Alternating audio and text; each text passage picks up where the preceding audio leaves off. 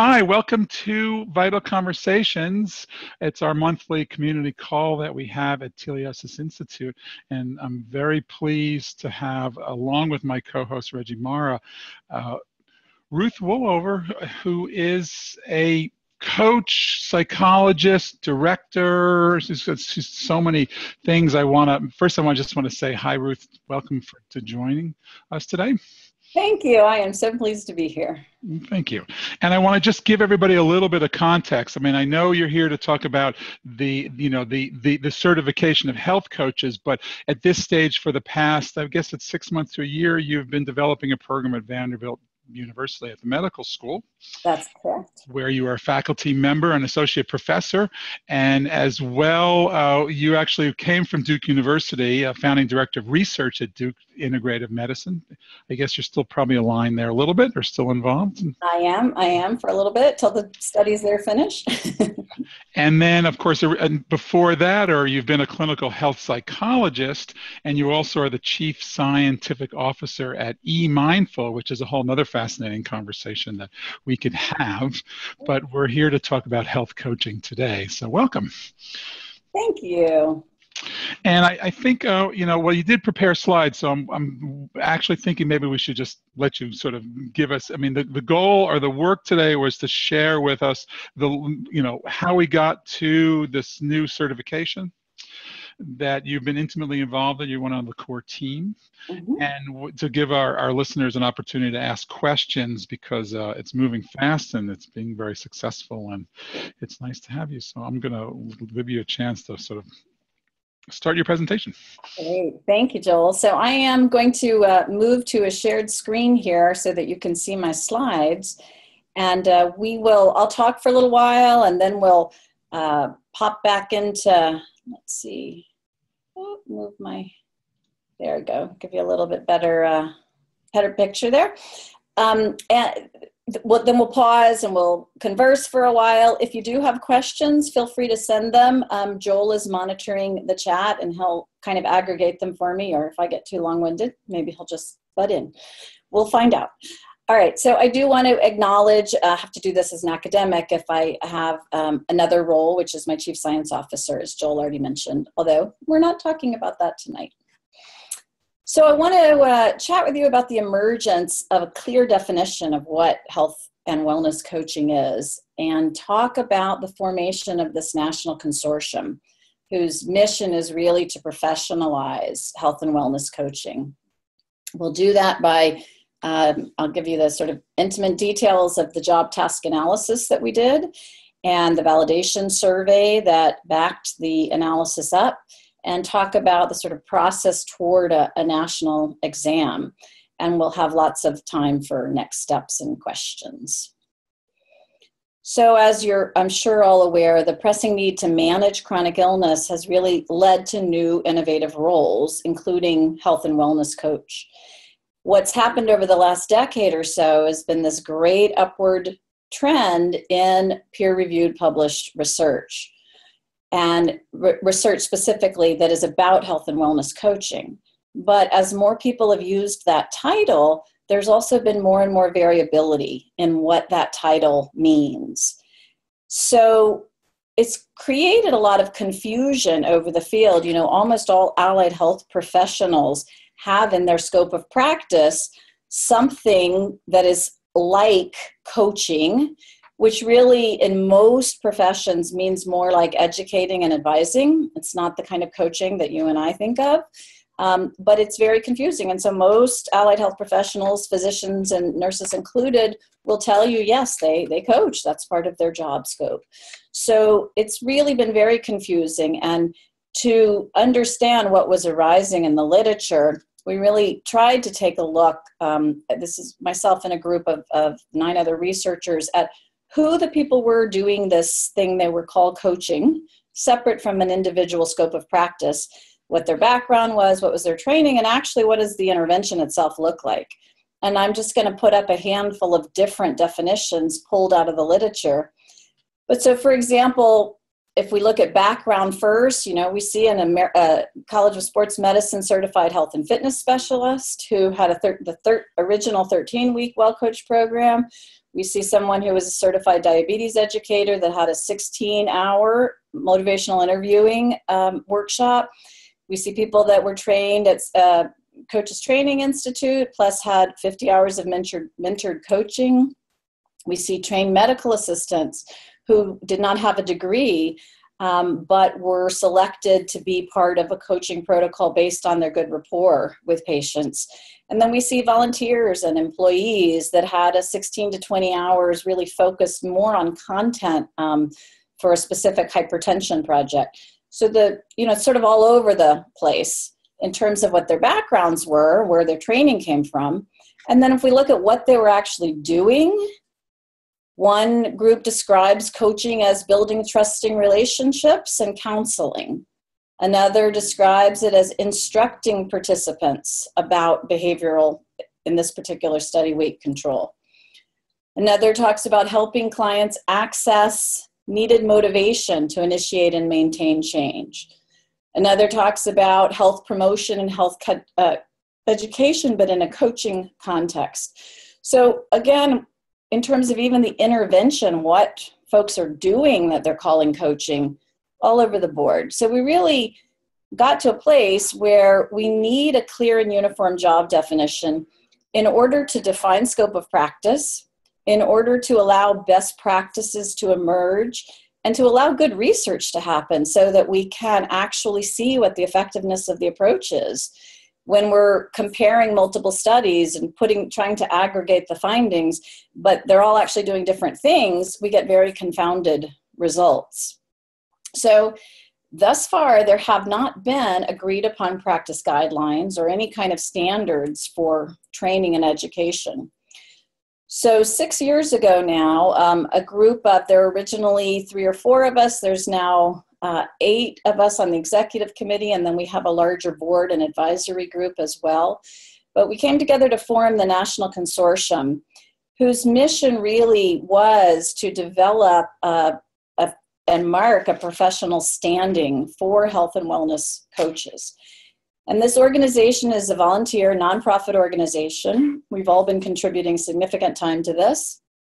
And the three kind of arms of this are to professionalize health and wellness coaching so that uh, to define it as a group that helps facilitate change of mindset and change of health related behaviors.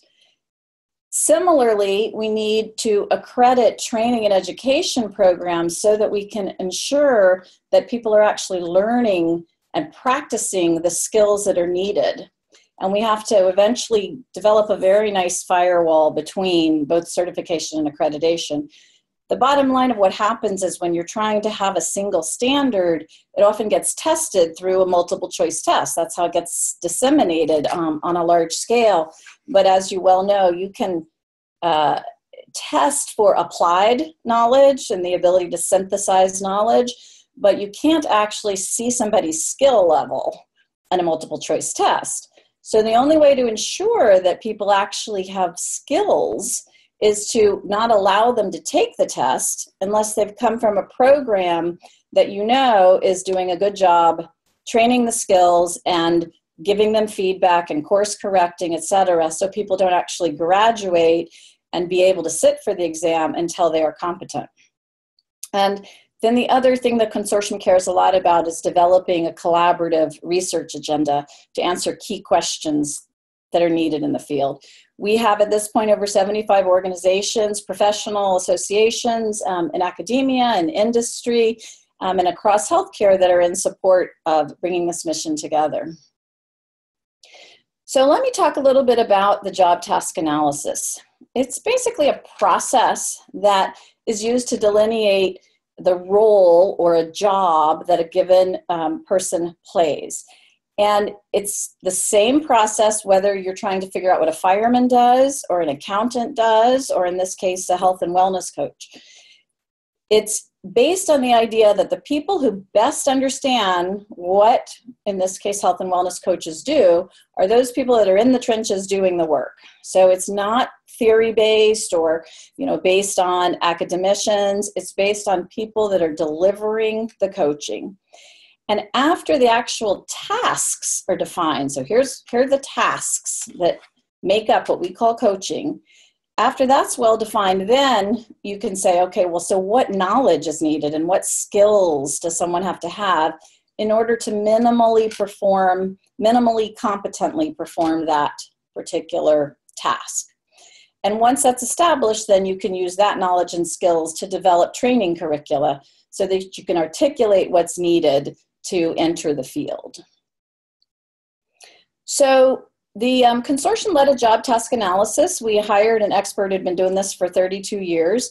And we selected, we went through a selection process. we ended up with 15 subject matter experts who were practicing health and wellness coaches that appeared to represent the field uh, very diverse in their education, very diverse in their professional backgrounds, and very diverse in where they got their coach training. And we gathered for two and a half days and were led through this process um, where the uh, Jerry Rosen, Dr. Rosen, who led the JTA, basically continued to ask us, and what do you do next? And what do you do next? And what do you do next? And push us to make it as concrete as possible.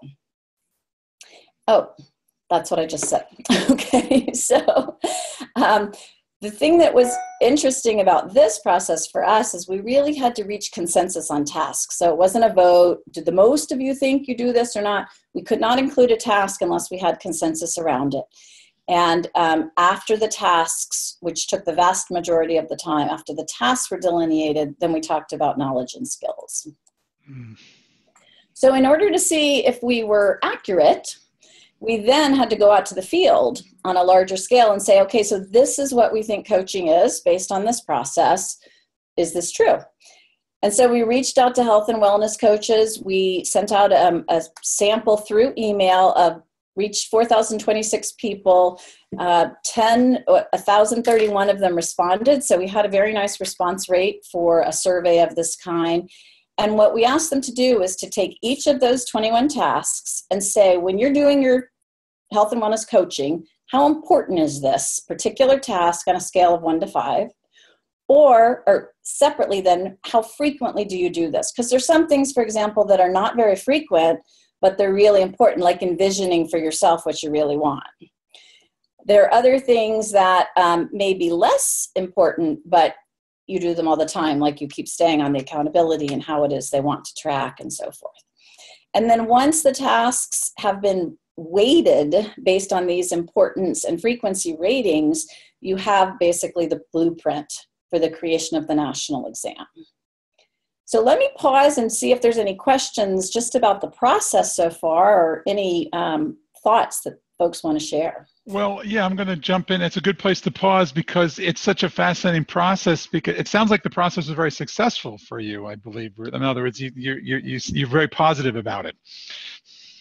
Yes, it was very positive. Um, what I think one of the things that was very affirming was that our larger scale audience said, Yeah, we, we got it right. So that was very nice. And apparently, that doesn't always happen. Well, my question for you is how did, do you feel we got it right? In other words, how well did it end up being what you were already, you know, uh, feeling or sensing out of curiosity? Yeah, um, I would say a lot. I think the thing that was surprising to me personally is that a big debate that had been going on is how much education is involved in health and wellness coaching because we're moving from the paradigm in medicine where lots of different professionals quote unquote educate you know their clients or their patients. And I had been really taking a much harder line about coaching not involving education, mm-hmm. to try to get away from that. Right, right, right. Yeah. Um, but uh, both in the a large scale study that um, I had done with a team of folks looking at how health coaching is operationalized in the literature. So, mm-hmm. that systematic review we did, and also in this JTA validation study, lots of people were using education. Um, the difference, I think, is of course how the education is done. Right. You've given the person permission. You know, you've requested, you've given them permission. You've asked them for permission. Right. Um, and you've provided education at a point when they're most open to it and ready for it. Um, that to me was the biggest surprise that education really held another role. So um, that's actually really i'm going to jump in because i know that's what the student I, my students struggle you know i teach at maryland university integrative health and and there's you know sometimes there's the well i'm not supposed to educate but the client wants to educate. And it's like well you just said a key thing the client wants something from the coach. It could usually nutrition or fitness or mindfulness or mind you know mind body medicine. And so it's almost like you found that you can't really get fully away from it Right. Well, and I think that it is different when the client's specifically asking for it. mm-hmm. Um, that in that situation, you know, they're indicating that they're at a place where they are ready to take it in and integrate it. Um, I just think it gets fuzzy. Whose agenda is it? exactly. Exactly. You know, yes. Yeah, so I mean, to me, what you're describing is in, in the coaching model. I mean, it, it's a client-centered agenda, and the coach is is reflecting and coactively creating this process. And there are going to be moments in time when education is going to, you know, information or teaching really plays a role in the process. Absolutely. And the other thing we're seeing is that as coaches get more and more into um, clinical settings, mm-hmm. particularly if they also have another role. So this is not uncommon at this point. You know, I'm a nurse and I'm coaching my clients. I'm an RD and I'm coaching my clients. Mm-hmm. In situations like that, you know, all of those clinical professionals, it's actually part of their responsibility to provide education. So right. Interesting. yeah. Yeah. So yeah. we're having to integrate it and just figuring out how to do it in a respectful and hopefully effective way. Well, it's interesting because then the next question, then I'm going to let you get back to your slides, um, and also we'll give people instructions on how to, you know, prompt for questions. Um, is would be um, is whether did then did the job task analysis start to include you know health education topics or is it more coaching topic in terms it's a great of, question mm-hmm. yeah so the um, in the job task analysis we got only to the place of acknowledging that it had to be part of it that people needed some people being coaches needed some basic understanding of healthy lifestyle. Right. right. Um, the big question had been sort of how much, right? To what degree? I mean, do you have to understand, you know, how the lungs function in order to know to track your breathing during exercise, right? Mm-hmm. Do you have to understand, you know, metabolism to learn what what are healthy sources of protein, et cetera?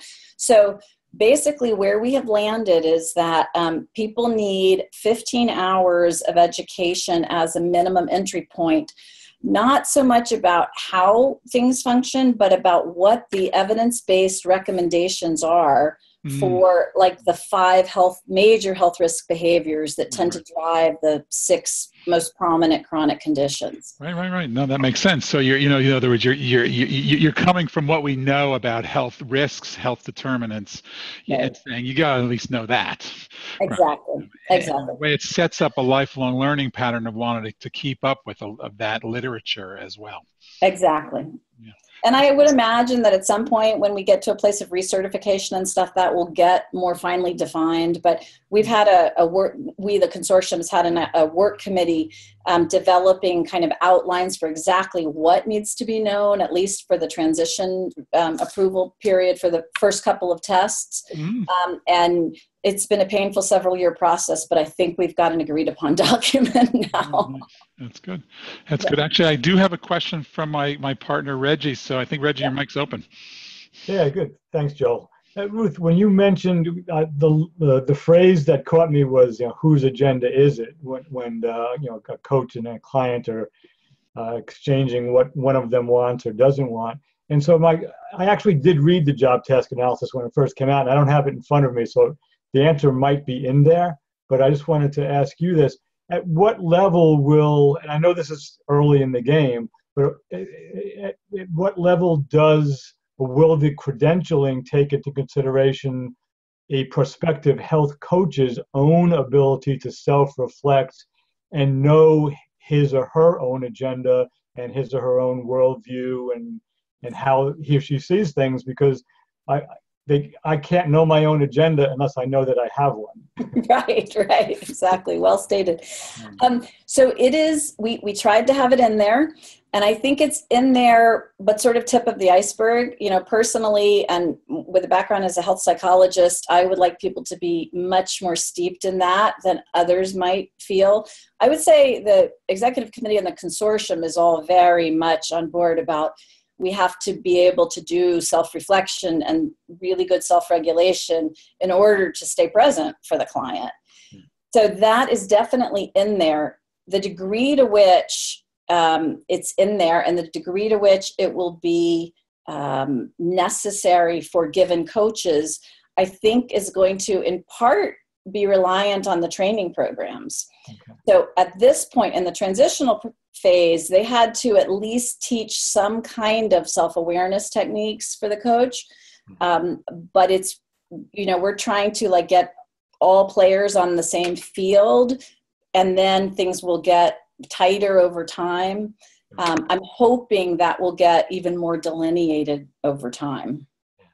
Know, great, thanks. And again, I, I know that, that that it's really early in this process, um, and it's uh, you know you can't do every single thing that you want to do at the beginning, but that's a um, just a, a, an important point from from where I'm sitting. So thanks. Yeah. It, well, it's an important point, and it's also a hugely important point once you start thinking about payer models, right? Because um, it's an interesting, you know, clinicians are trained to have a certain level of responsibility, and we know that pushing people to do things that they're not ready to do or aren't interested in doing doesn't work. But at the same time, uh, you know, if you're on the side of the payer, and let, until there's really strong, very convincing data, then you know you may think, well, okay, so the person's ready to work on their primary relationship, which we might know is a huge component of health, but the insurance company might not think they're responsible to pay for that. Right. Yeah. Yeah complicated. yeah, it is. Thank you. Yeah. Actually, Reggie, can you, you're really good at just to give a quick reminder on how people can raise their hands so that we can. We're good. We'll have Ruth go on, but let's. Yeah, sure. If, if, so, if you do want to raise your hand, just put your cursor down where it says participants. If you click on that, and a little box will open up, and in the lower left-hand corner it says raise hand. If you click on the raise hand button, your hand will go up, and Joel or David will see it and when it's time to ask more questions, uh, they'll they'll call your name. You did that so well. Thank you. So Ruth, let's keep going because I'm looking for. I want to see what I know. There's a next on the job task analysis. So okay. So as we did this large um, validation study, I just want to tell you about the sample because that was key to us that we were actually reaching a good, diverse um, sample. The folks in the that responded, um, this 1,031 people, their coach training came from so many different places from 15 university based programs, 18 private sector programs that defined themselves as health and wellness coach programs, 23 private sector programs that were life coaching programs, five that were executive coaching programs, seven training programs that came from associations like National Wellness Institute or American College of Sports Medicine, um, eight people that said, based on this putting together of information from their own uh, professional trajectory, they believed that that qualified them. So it just uh, reiterated for us that, that people were coming from really diverse places. And it was really affirming that all the mean importance ratings of the tasks exceeded 3.0, which is the standard at which something then is included in the final exam. So, um, I mean, in the final certification exam. So that was very affirming for us. Um, the item bank itself is in the process of being constructed now. So we have a number of people who've written items that have then been reviewed by others. We're in the process of vetting who our implementation partner will be. And as we land that, we've been negotiating with a particular group for quite some time now. And as we land that, um, there will be a revision and um, even further upgrades to the questions. It's interesting because we have practice coaches writing the questions, but you know, coaching and good question writing are very different skill sets, and so it's uh, they've needed a certain amount of training in order to learn how to do it. We last May, in May of 2015, um, four of us on the consortium's uh, committee put out a paper that described our proposed criteria, and um, we've had 300 over 300 responses that we then took into consideration and used actually to adjust some of the eligibility criteria and some of the program accreditation criteria, which we'll talk about in a minute. So this is the actual um, job tasks that have ended up on the job task analysis and that were validated. Um, and I think I'll just be quiet for a moment and let you take a look at that. Um, it would be very helpful to um, have questions and some discussion around this. They're roughly divided into four domains. So there's the first five or six are basically about the early processes in designing the relationship and uh, creating the vision of what the, the helping the client create the vision of what they what they want and then there's sort of the middle of it the sort of moving towards self-identified goals exploring readiness and exploring motivation looking at limit setting mindsets um, working basically to develop small action steps that move you forward and then um, having people identify what's the best way to um, hold themselves accountable. And then the third kind of domain is is basically the process of integrating the learning. So how do people learn to evaluate their own success? How do they maintain progress? How do they kind of reassess their goals and change? Because ultimately what we want eh, you know for me whether somebody reaches a given goal is less important to me than that they learn the process because you want them to be able to take what they've learned into any context and apply it. And then the last domain is really about you know practicing um, in an ethical way and in a lawful way. So let's pause and see if there's some comments questions so yeah, I'm just gonna. And so there's another. I'm just to make sure there's another slide because it stops at 21. I think that not that you should move to the next slide, but there's two slides on this one. Nope, there's only 21 tasks. 21. Okay, so that's. And a, I will say I word. Oh, I see. 20 is yeah, yeah. No, got it. So 20 is ethics and engage in lifelong learning and lawful practice and uh, yeah. Interesting. Well, you know, listen, you know, we can maybe be quiet for a second. You know, I can shut up yeah, people ask the question. You know, people see what there is. Is this new? Is there something uh, that seems out of place? That uh, is. People have any curious questions?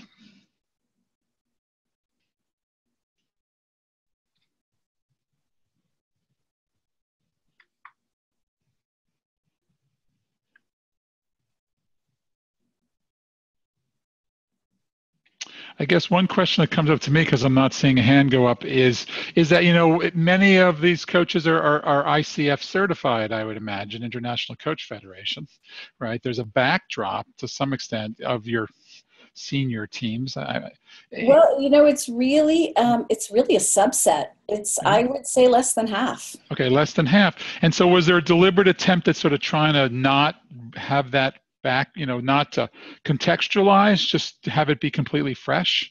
Oh, yes. Yeah.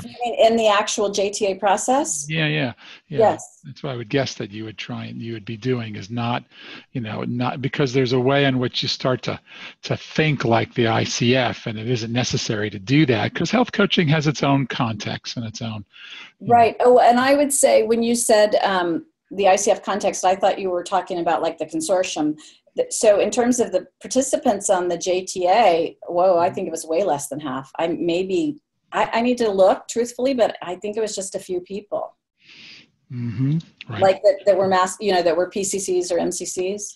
Right, right, right. So that's interesting too, because there's there's there's there's there's a different certification too. So if you were well represented, you weren't just ICF certified. There's there's at least two other national certifying coach certifying bodies. Mm-hmm you know that so why would you just stop and you know be stuck in the icf right. So that kind of makes sense. It's interesting. You know from the perspective of um, health and wellness really if you look within medicine the idea of like helping somebody create a vision and really hearing what's you know focusing on success and moving forward um, as opposed to telling people what to do or telling them what's wrong is hugely different. You know it's it's mm-hmm. really innovative. I mean the whole medical system is organized around what's wrong. You have your presenting problem. And so the the idea that we're trying to turn how people think about health on its head okay so what's you know what goes what goes well? Well historically you only go if you have a problem. Mm-hmm.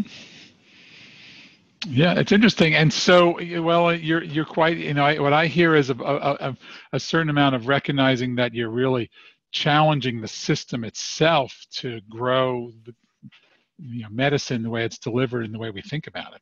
Yes that is my stealth agenda to mm-hmm. um, actually transform medicine here mm-hmm. i'm curious about that just a little sidetrack and feel free if anybody wants to raise their hand to toss in a question but um, you know you you were you know researching in integrative medicine duke's program is integrative okay. uh, yeah and and so um, did that was it has this that particular sort of desire for for for change has that been all along the way? I mean, did you start out that way, or did that emerge as you started to look at the field? Um, the the desire to change medicine, you mean? Yeah, to change the you know to impact the system in this way. Oh, right. I, I would say both actually. Um, you know, coming from a health psychology training, it was so obvious to me how much the mind body were connected and how much our thoughts and beliefs and emotions drove our behavior um, and it was astounding to me that not everybody understood that. Right, interesting. so I think that um, so the first director of integrative medicine that I really worked closely with, Tracy Gaudet, um, had such an impact and, and, very much believed and in the mind body connection and that the, the sort of importance of the patient driving things and understanding themselves. Um, I was into mindfulness before I was into coaching, and mm-hmm. um, and I actually think together they make a lovely way of of addressing things. But um, the the I sorry, I totally lost my train of thought there. That's okay. You were, you know, the, the early, you know, in other words, it made sense for as an integrative practitioner.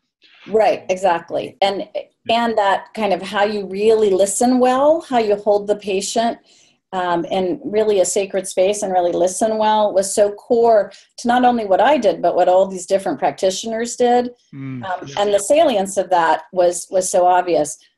But also obvious was the fact that uh, there were some structures that were needed to help people move forward and oh interesting. So yeah so you could not it's not just listening it's also providing structures for supporting and enhancing that that you can you know that can enter into creating the conditions. Exactly. You know, exactly. i like to use we do have a question so i'm going to unmute lois. I think lois is your mic on?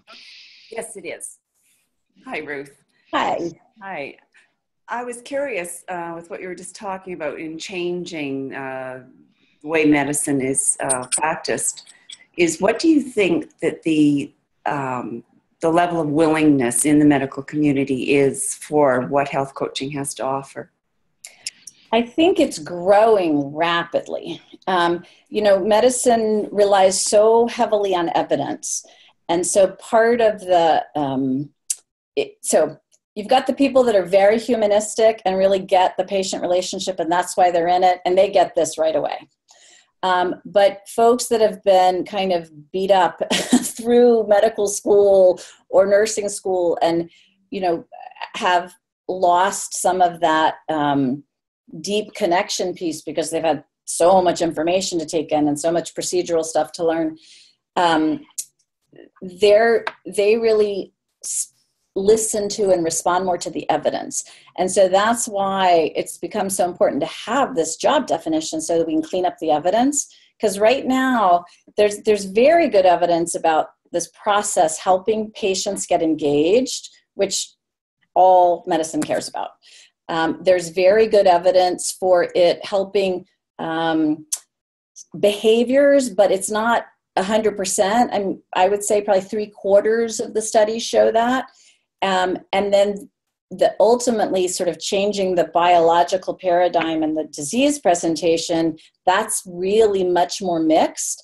Um, and some of that is the design of the studies, then we don't follow people long enough. But some of that is that people were testing things that were called coaching that weren't what I call coaching. So I think we're opening doors that have been closed by having some evidence. Okay, thank you. Yeah, I, I, think the fact that, you know, we've got this burgeoning chronic disease epidemic and um, people are very clear that our system was created to deal with acute problems, not chronic problems, and that we don't know what to do with them. So coaches offer a real solution and and that that piece is being welcomed when we can show that and it works Right. Well, this is no, we're very grateful actually. Um, you did get uh, a comment from someone just being very grateful for the work that you've actually uh, you've actually uh, done. Um, so um, actually, I do. I think Gary has a question too. I'm gonna. I can't. He didn't raise his hand, but I'm gonna see Gary. You have a question? Uh, Gary, you on? Yes, I, I do. Thank you. Um, very much appreciate this uh, presentation, Ruth. I was thinking of step uh, or job task 11, uh, work to develop steps. Uh, many physicians um, are frustrated when a patient comes in and, for example, is a smoker and doesn't even really think that the problem that they're facing health wise is related to their smoking. Um, and the physician often feels that in this one visit, I should really get this patient to quit smoking. I love this fact that you have included developing steps, you know, sort of manageable steps. I remember we learned a brief model of change uh, when I was at Kaiser, where these steps would be developed. And it appears that much of what the coach is doing here in their tasks really would be valuable for physicians to know more explicitly and I would really suggest that that grand rounds, for example, be something that, that somebody from your department would put on periodically mm. and raise the consciousness of physicians about these steps, which inevitably they're going to have to use some of these ta- uh, techniques as well. And the better you can inform them and make them articulated, I think the easier it's going to be for physicians to incorporate them into their own practice. Yeah. Thank you, Gary. I, I, totally agree with you. And I think part of the reason physicians hold that expectation from themselves is that that's been put upon them because people have not really understood how enormous the change process is. Um, and so I am in what uh, about two and a half weeks, I'll be doing a half day workshop with the medical students at Vanderbilt um, with Linda Manning and Blair Morris, my, my colleagues there. And we're specifically focusing on what to do when people are ambivalent in change, you know, focusing on the contemplation stage of change, because that's what you see the most of in the clinics. You know, once somebody actually searches out a coach, they're ready to do something, at least about a particular area of change. So I think there's a lot of room to move this education into medicine for the providers to give them skills, but also to help educate, you know, the, the insurers and the administrators and people that still believe that if you know what to do, you should do it. and for the mental health of the providers who get very frustrated when they face these intractable issues. Yes, nice. Thank you. I will bring that point. I'll I'll work that point into my workshop because I don't think it's in there now. So you, you, see, Ruth, you got the sympathetic physician vote out of that particular one. Gary's a, is, a, is, a, is a physician. Um, so you know, you did all this wonderful. Thank you, Gary. So you did all this one, you know, this really important work of this job task analysis, and so it ends up that we have a clear idea of what you know we believe or what the, skills required of being a health coach. And then, of course, there's a next step that the consortium went through. So this is a segue to sort of let you, what is the next step? What happens? I, I want to become a health coach. What happens? Okay. So um, in order, well, okay, so to become a health coach, to answer Joel's question, uh, first you need to go through a National Consortium approved training program. And right now we're in this transition period where we're trying to get people on the same playing field. Um, so at this in this transition phase, in order to be able to sit for the national exam, um, folks need to have at least an associate's degree, And there were lots and lots of discussions, literally years of discussion and input from so many players about whether this should be a bachelor's or a master's. Um, and it has landed at associates, um, which there are pros and cons of. Uh, a big part of this is that there's a number of groups doing coaching in arenas that are very under resourced, where um, peers are doing coaching, um, medical assistants are doing coaching, people that are willing to work in environments where they're trying to help from a community perspective. And we wanted those people at the table.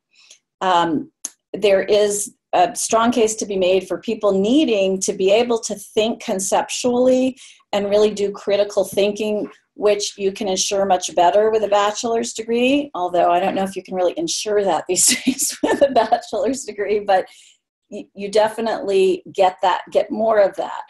Um, so over time it's possible that the basic education requirement does increase. Um, at this point in the transition phase, it's an, at least an associate's degree.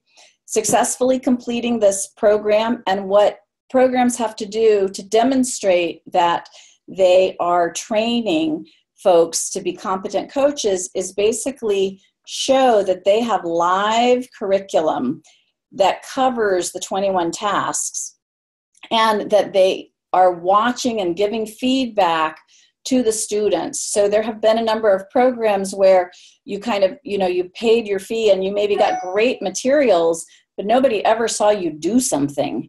And so it's very different to understand something than it is to do it. So we really needed to have programs ensure that people had the practical skills. So the programs have to give a practical skill exam um, and pass students in order for them to be able to sit for the exam. Mm-hmm. And then we also wanted people to have a baseline, a minimal level of at least 50 coaching sessions.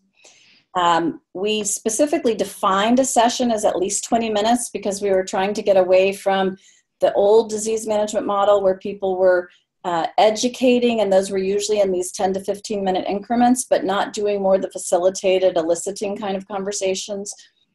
So, uh, documented coaching sessions of at least 20 minutes, at least 50 of them. Mm-hmm. For the transition period, people are going to have to, well, they're going to be tested on the healthy lifestyle information. For programs in the permanent phase to maintain, to move to instead of this uh, transition approval, but a permanent accreditation, programs are going to have to offer at least 15 hours of this particular um, evidence based recommendations for healthy lifestyle. Mm-hmm.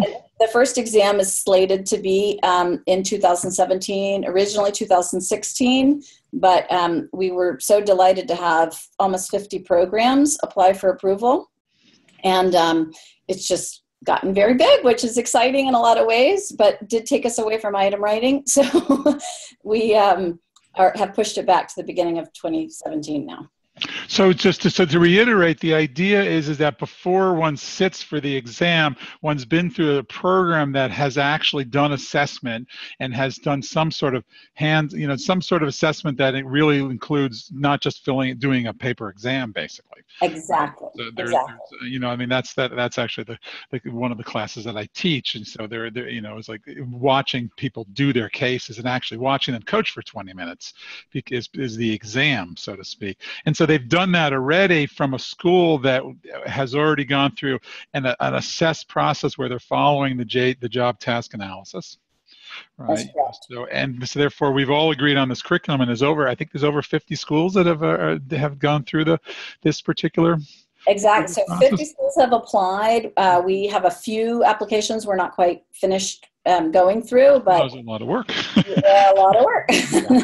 yeah. definitely a lot of work. Yeah and yeah. then and then someone will sit for this exam and then they do 50 uh, you know 50 sessions which are i mean you say a minute or 20 minutes but i know for me when i you know because i coach students all the time i was like what are you in a hurry these are the people who teach you the most so very often sessions go longer at the beginning oh absolutely and and most sessions i would say are usually in the 30 minute range some 40 the initial sessions can be an hour and a half long the sure, discovery sure. sessions but follow up sessions for most programs are around 30 minutes. But for some of the companies that um, have really um, kind of developed a methodology and have a software infrastructure that allows them to deliver session after session. Those are a little bit shorter. Um, yeah.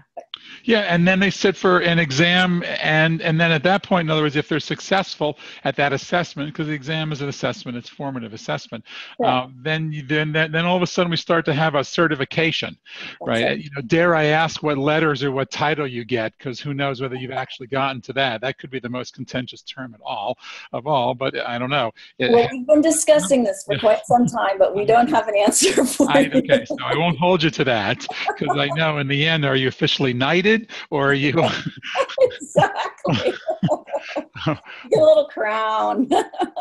you know but what's important because i'm always a big fan of professional certification i mean we don't you know you don't my background was as one in homeopathy and and even though we never got external recognition for it i mean i'm a certified homeopath because there there the this art american society but a lot of societies need to to say there's some standard that i can rely on Well, right. And what has been happening in coaching is that anybody, so anybody can be a coach and anybody can be a cert, you know, create a certification program even. And, and what, so there's some programs where you, you know, you buy the, you pay the fee, you get the book, you, you take a written test on the book and you're certified. Yeah. And, and the certification only holds the weight that is associated with its brand. Right. Except for situations where we've called consensus. And so that's why we're hoping this has a lot more weight, is because so many parties have joined together to say, we stand behind this credential. Right. Well, that's that's the that that's the that's the the power of the process that you've been a part of. Uh, you know, by really, and it takes a lot longer because you have to do all that consensus building, but therefore you really represent uh, many many uh, leaders in the field, and so then it can be so. So then 2017 comes along, and we start having certified. I do know know a little bit about it. I know that that the, the, the exam itself, there's a way in which you know it's not just simply a pass or fail. There's also you can also be recommended to go uh, go be you know remediated to some extent or go get mentor sessions. Right, and and the uh, the psychometric process of figuring out kind of the the pass fail is also really interesting. It's not, and this was um, you know surprising for me.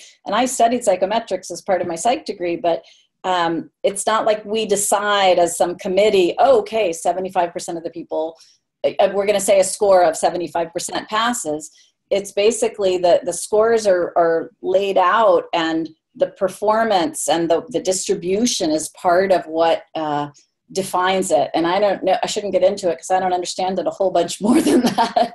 Right. But there's a sense that it's just that it's not just that, oh, I failed, I'm done. You can also say to someone, you need to have more supervision, basically. Oh, absolutely. Right. Absolutely. You know, and this is important because I, I, I, know a little bit about what you guys have created. There's a way in which you, you know, you're also wanting to, to, to establish what are the credentials of faculty yes a big piece of this process and you know what is the credentials of the mentoring so and the needs of having mentoring which is a little bit uh, you know i mean this is psychology profession has had to go through this and they've really pushed it pretty far out. Oh totally. I mean every single little you know piece of the certification process and the accreditation process brings up enormous issues.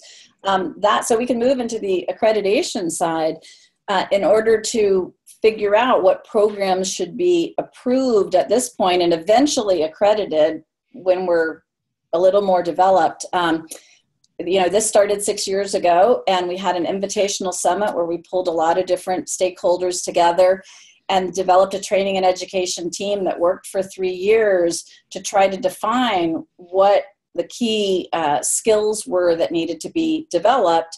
The validated JTA uh, really fit well with that. But one of the things that's very interesting in our process compared to other JTAs, um, in most, my understanding of how most JTAs are done based on our consultants, you end up with a specific skill that goes with a specific task. So, um, Gary, I'll have to excuse my my botching medicine here, but you know, if I'm going to do a particular procedure, I need to know how to you know use this instrument for that procedure well what happens in our health coaching work is that so many of the skills are needed for all of the tasks so our matrix ended up being like all filled in. Like you need to be able to listen really well for almost all of those tasks, right? You need to be able to self reflect for many of those tasks. You need to be able to define a goal um, in such a way that a person will know when they're successful.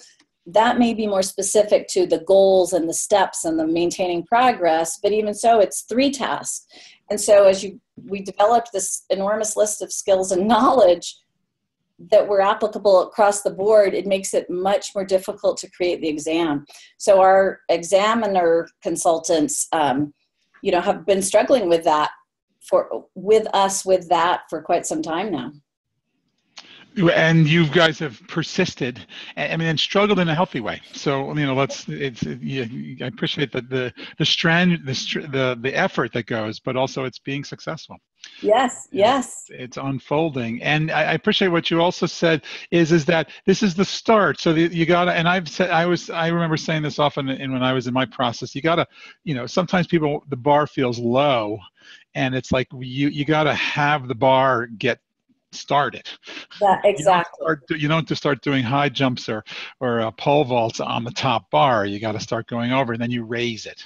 Exactly surely and everybody goes that makes sense. So uh, you know this program this the, the, consortium successfully launched this year and it got a, an amazing response from the schools you know for the programs and yes. i would i imagine you're going to get an amazing response which is also i guess that's preparing you for for how much staffing and what it's going to really take to start offering this thing because it which is why our negotiation has been so complicated with our vendors. Right. So what's going to happen? Oh we don't know you don't know, but the evidence the evidence is you could actually get a flood of people really wanting to do it. Right. Right. It's not you're going to do all this work and then no one's going to come to the to the wedding. It's it's really a, you know, th- there is a there is a need for this, and it's really going to help. Once again, third party payers and healthcare systems are all going to. It's not going to be too long where they're going to look and say, well, we know this one was developed and it works and it makes sense. So, right. and that's going to bring more people in. That is exactly our hope. And so that's why we're really working with a, a, potential vendor that has the ability to test all over the place and, you know, has, has good, um, good reputation. Right, that makes sense. Well, we're getting close to the top of the hour. I should just make a see if there's a pause for any other questions. I think it's been a, a, a wonderful conversation and presentation, I, Ruth. Yeah, Joel, thank you. Um, and the other thing I will say is, of course, in case people didn't know, you know, Teliosis has an approved program. So that's me when I was young and I had hair. Um, So there, there, actually are two questions that came through the chat group. Mm-hmm. Um, uh, one came from Daniel. I'll just read this out loud. This might be the quickest way to do it. Yeah, do um, Is will the exam be timed? Is there a time limit on the exam room? Um, so it will be timed because the testing centers um, block like half days. It will probably be a three or four hour block and 150 questions. So wh- while there will be a, a time limit, we are expecting that to be generous. That said, there are some people that need accommodations for time, so we're making sure that our vendor is well aware of the whole process of how you accommodate people with special needs. Okay, great, thank you. And, and uh, thank you on behalf of Daniel. And then uh, from, from Corey, it's a, re- a, reference back to the actual um, tasks.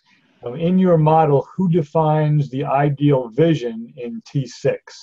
Oh, it's the client. It's absolutely the client. Thank you for uh, clarifying that or having me clarify that.